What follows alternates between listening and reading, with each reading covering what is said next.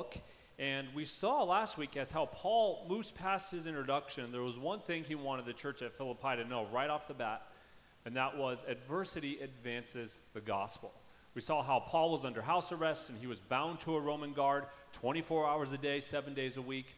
Uh, but despite the persecution he was facing, Paul wanted the Philippians to know, and Paul wants us as readers to know, to live with confidence with the reality that the adversity we face actually advances the gospel of Jesus Christ. And this week, we're going to see Paul continue to flesh out uh, that idea as we move through the rest of this paragraph of Philippians chapter number one. So let me encourage you, if you have a Bible, and I hope that you do, turn to Philippians chapter number one. I'm going to read the entire chapter, and then we will jump into our study this morning. While you're turning there, though, I do want to make an announcement. Uh, starting Thursday, September 23rd, we're going to have a few classes that we're offering here at the church. One of those classes is called The Marriage Course. It's a seven week class. It'll start Thursday, the 23rd at 7 o'clock. It'll be a great class that'll encourage and strengthen your marriage. If you go to fresnochurch.info, click on the announcements tab, you'll see a link where you can sign up for that. And let me encourage you to do that as soon as you can. We're also going to offer a class called Gentle and Lowly, looking at Christ's heart for sinners and sufferers. He said in the Bible that, Come to me, I am gentle and lowly. And so we'll spend 10 weeks unpacking what that looks like.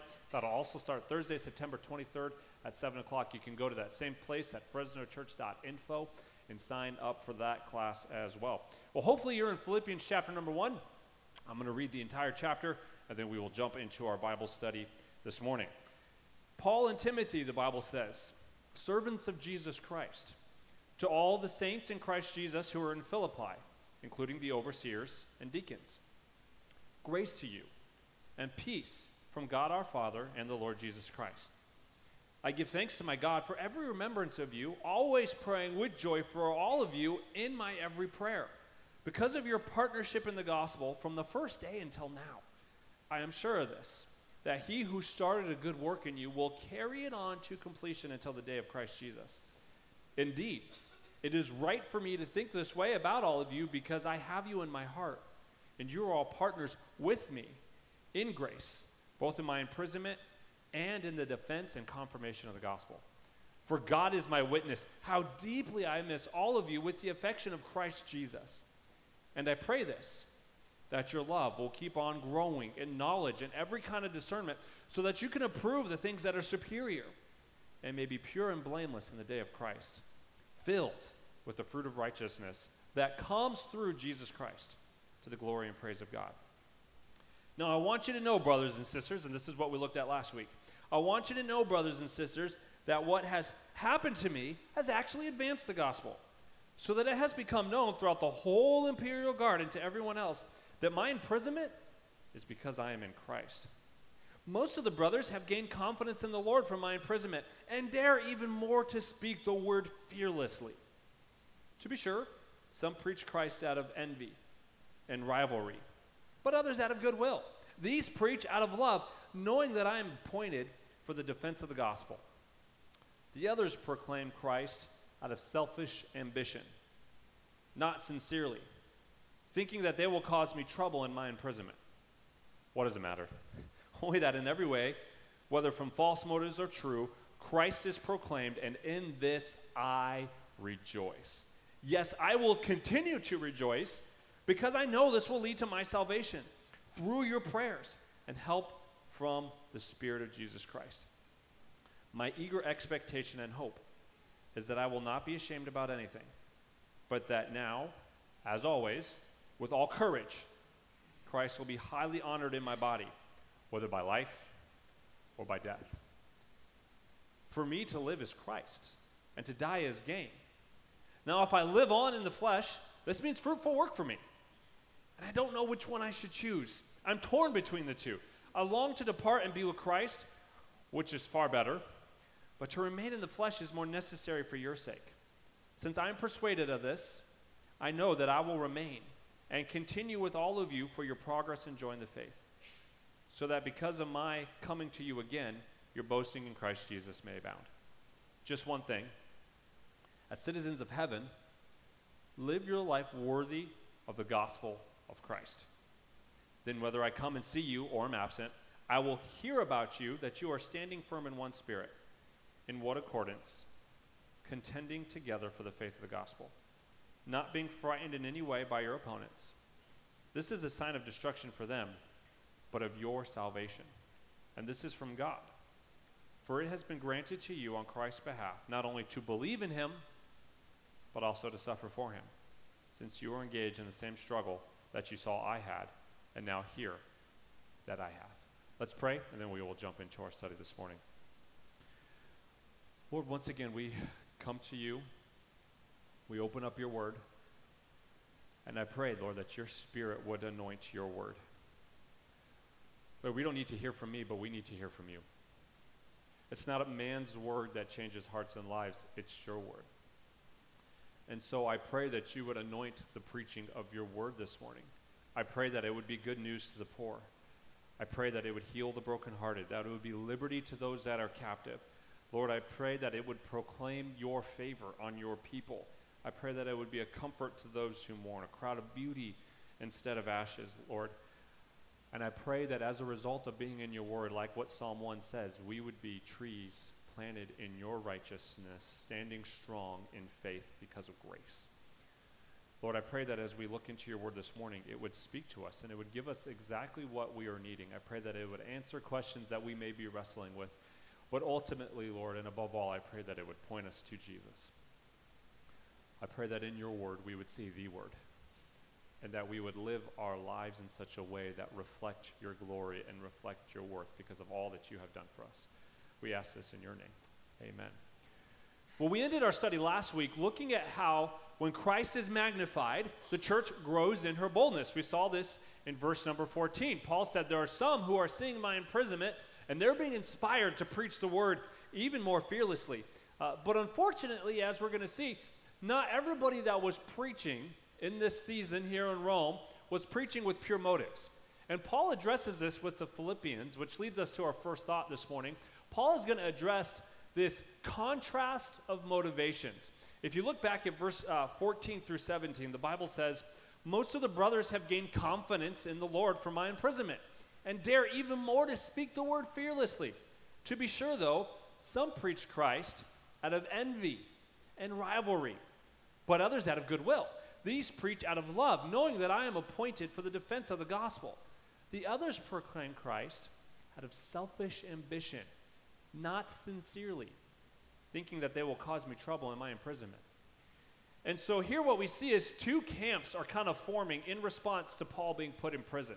We looked at the first camp last week. This was a group of men who grew in their boldness and they were fierce, fearlessly proclaiming the word of God. The Bible says this group was driven by love because they knew God's hand was on Paul. They knew Paul was in jail for Christ. He was appointed to defend the gospel primarily in this season by being imprisoned here in Rome. They knew that this was God's will. They knew Paul was appointed to do this. This was God's anointing on Paul's life. And so they see that, and then they are emboldened in their faith, and they are proclaiming, as verse uh, 15 says, out of goodwill. Now, this word from which goodwill is translated in verse 15, it means this kindly intent it means benevolence. So when Paul says they're preaching out of goodwill, it means they're being sincere. They are wanting the best for the people that they are preaching to.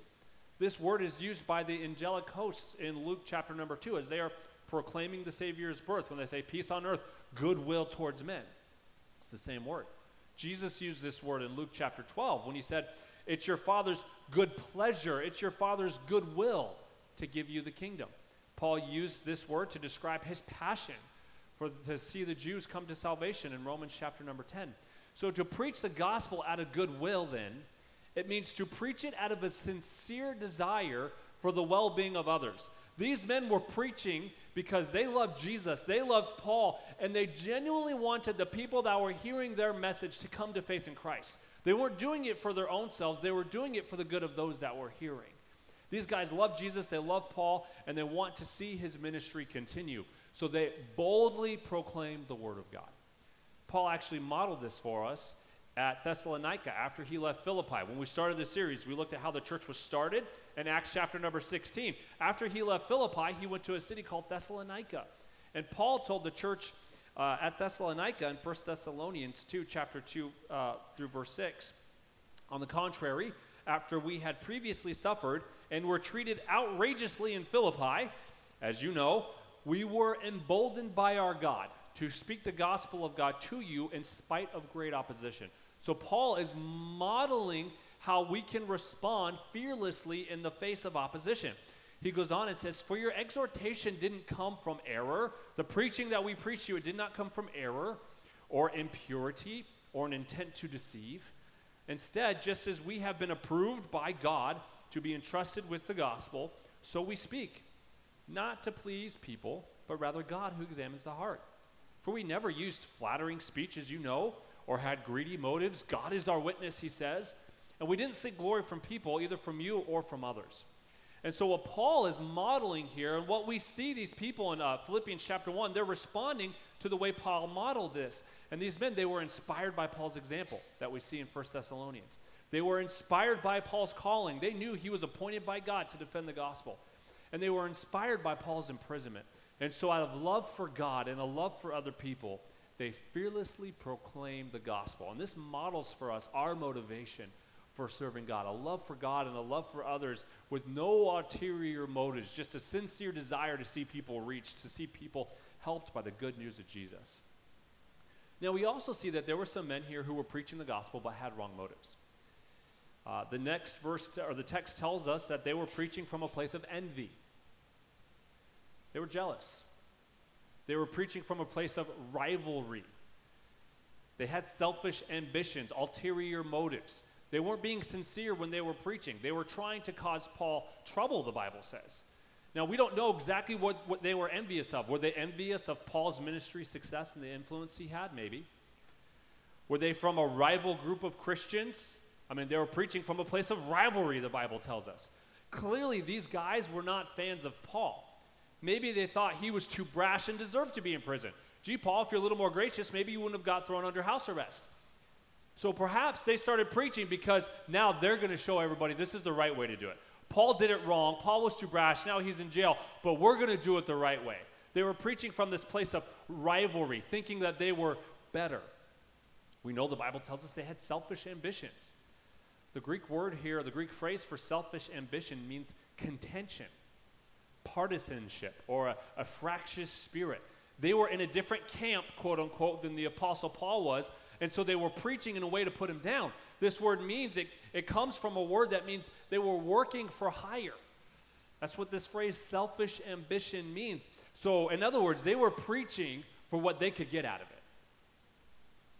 They didn't have a sincere desire to see people reached with the gospel, to see people helped through the word of God. They were preaching for what they could get out of it. Perhaps they were preaching to make themselves look good. They didn't sincerely care about the people that they were preaching to. We know they were trying to cause Paul trouble because Paul flat out tells us that. Many believe they were trying to uh, shame Paul by shaping public opinion against him. Now, even though some of the specifics are not exactly clear, it would seem that these envious preachers are using Paul's imprisonment as an opportunity to tear him down and to stir up trouble and elevate themselves. Now, what's interesting and what I think is a good cause for some self reflection and maybe some even self inspection is the fact that even though, even when they were preaching truth, they were still driven by what was wrong. They were proclaiming Christ, they were preaching the gospel. This reminds us that it's, it's possible to have the right message, but the wrong motivation. Part of why Paul could rejoice, even though these guys were trying to cause him trouble, was the fact that they were preaching the right message. They were proclaiming Christ, they were preaching the gospel. So just because we can correctly articulate something doesn't mean that truth that we can articulate has really affected our lives. Just because we can clearly spell out the love of God does not mean we are being driven by the love of God. These guys had the right message. I mean, we know that. Paul says that. Paul spoke very harshly against people who preached a, a false gospel.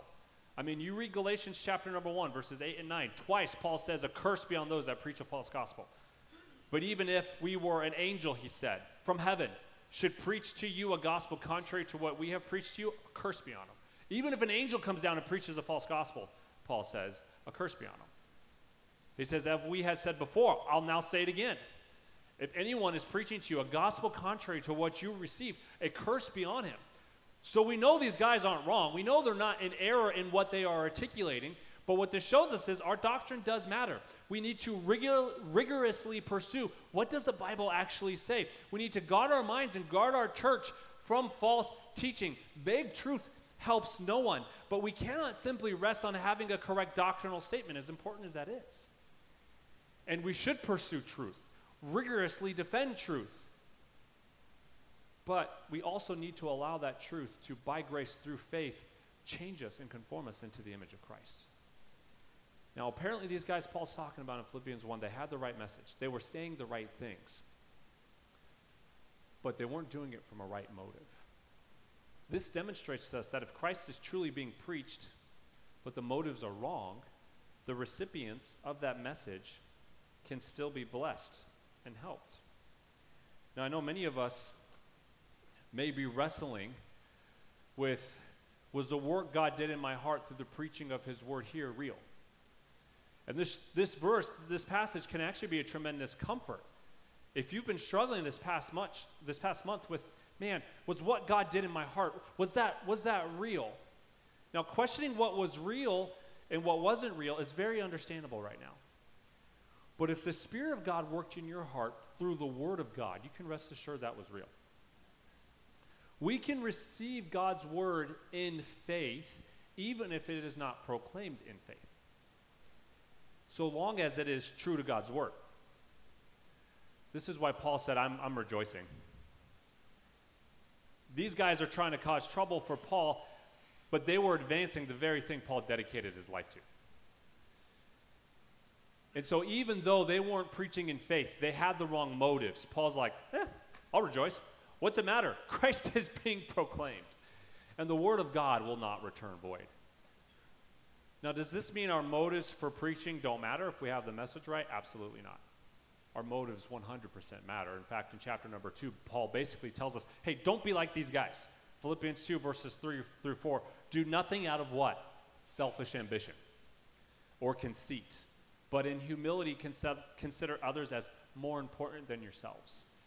Everyone should look not out only for his own interests, but for the interests of others.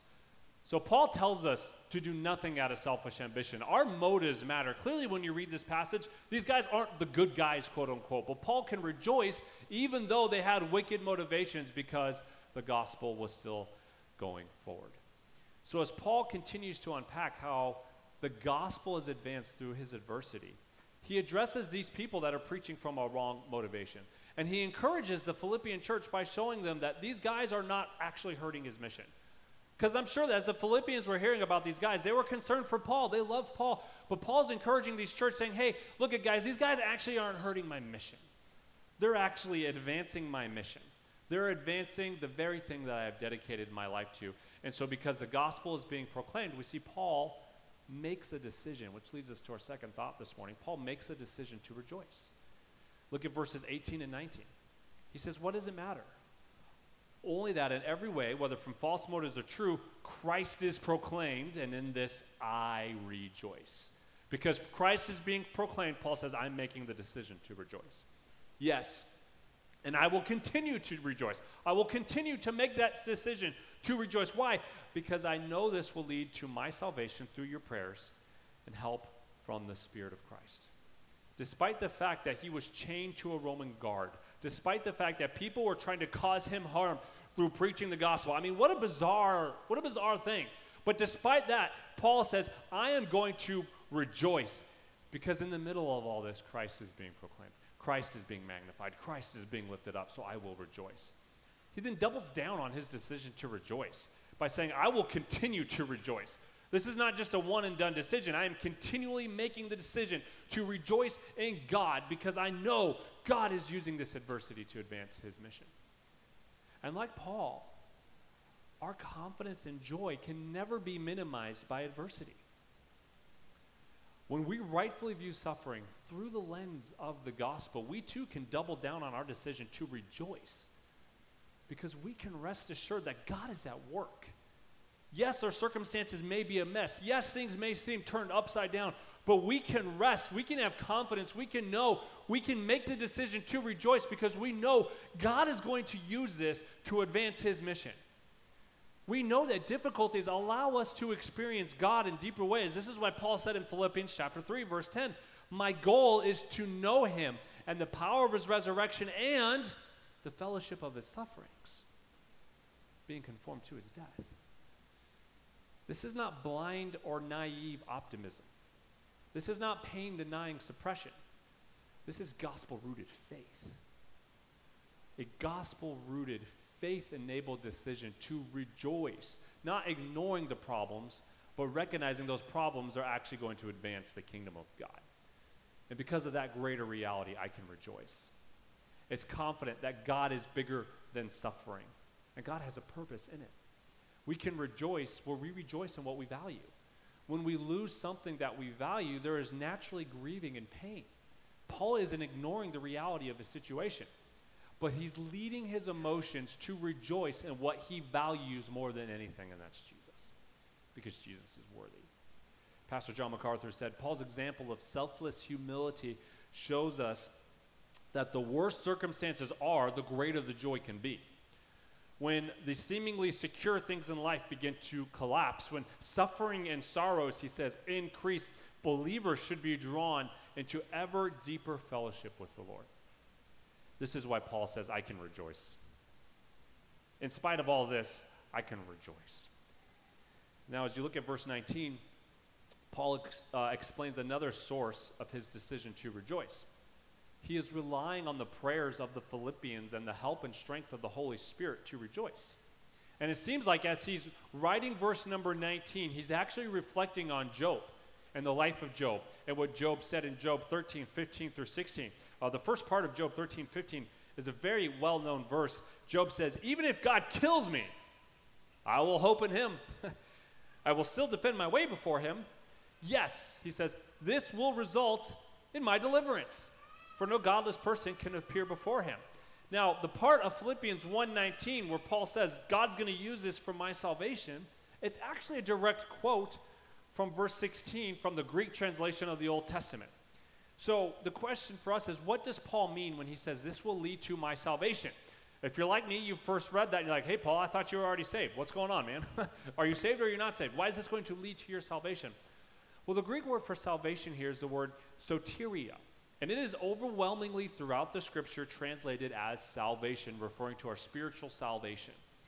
Now, given the context of what Paul's talking about and a host of other scriptures, we can confidently say Paul is not referring to his justification here. Paul is already justified. Jesus justified him on the Damascus Road when he met Jesus and placed his faith and trust in him. Justification is the miracle of a moment. So, Paul is not talking about his justification, that's already settled. Now, several English translations will render this word as deliverance. As deliverance. Now, some believe that because the word can be rightly translated deliverance, that's an accurate way to translate that word, that Paul is referring to being delivered from imprisonment or his desire uh, to, to his desire that his stand and imprisonment for Christ be vindicated and that he might be released so that he is no longer having to suffer shame for being in prison.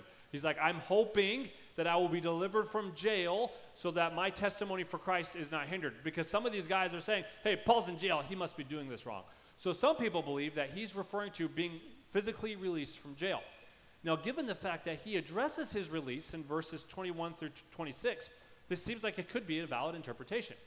This word gets used this way in Acts chapter number 7.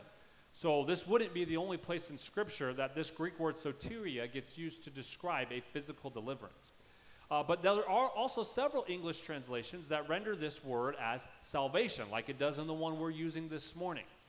And I believe that because this, uh, this is the way the word overwhelmingly gets used, Paul is not referring to his physical deliverance from jail. I believe he is referring to spiritual deliverance. I believe he is referring to the not yet, uh, the not yet completed work of his salvation. Now, our salvation began at the moment we were justified, and our justification is a done deal. But our salvation is more than just our justification, it is an ongoing process. Romans 8 tells us we're still waiting for it to be completed.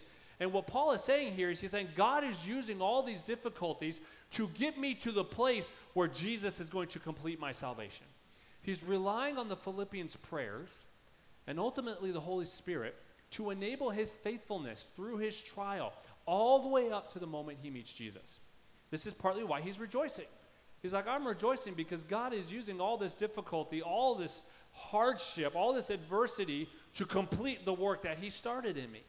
He believes God is going to answer the Philippians' prayer for his faithfulness. He believes, he says, I know. This isn't a, man, I hope you all pray enough, otherwise I'm not going to make it. This is a, I know you're praying, and I know the Spirit is going to use your prayers to get me where he promised to get me. He's depending on the Holy Spirit strengthening to get him all the way to the end of his life. Uh, Dr. Thomas Constable said about this verse Paul meant his imprisonment and the consequent preaching of the gospel from genuine motives and ungenuine motives were all a part of God's completion of the good work that he started in Paul.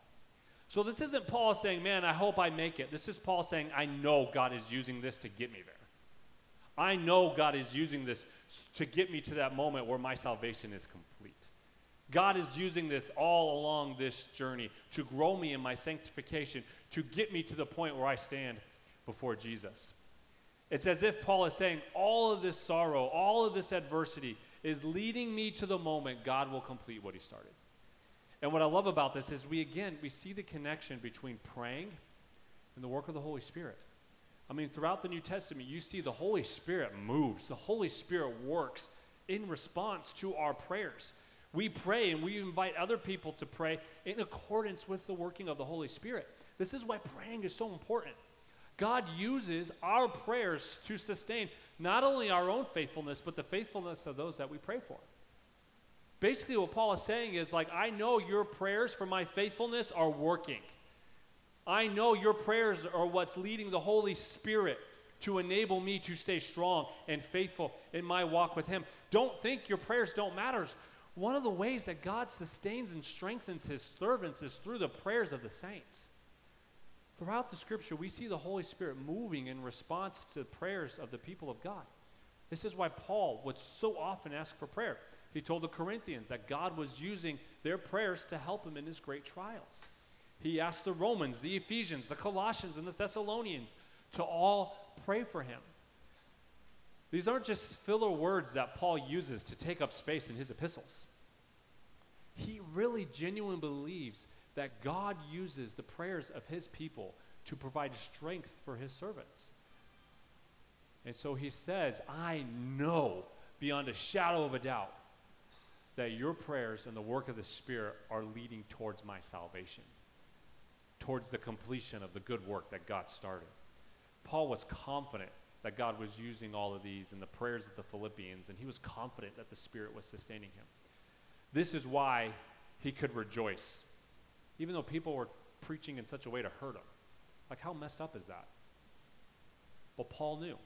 Paul knew. God is using this. This is a part of the plan. This is a part of the process of God completing his good work. And so I rejoice. So we've seen Paul contrast people's motivations we see how and why he's making the decision to rejoice. And lastly, in verse number 20, Paul tells us about his eager expectation. He has an eager expectation. Look at verse number 20.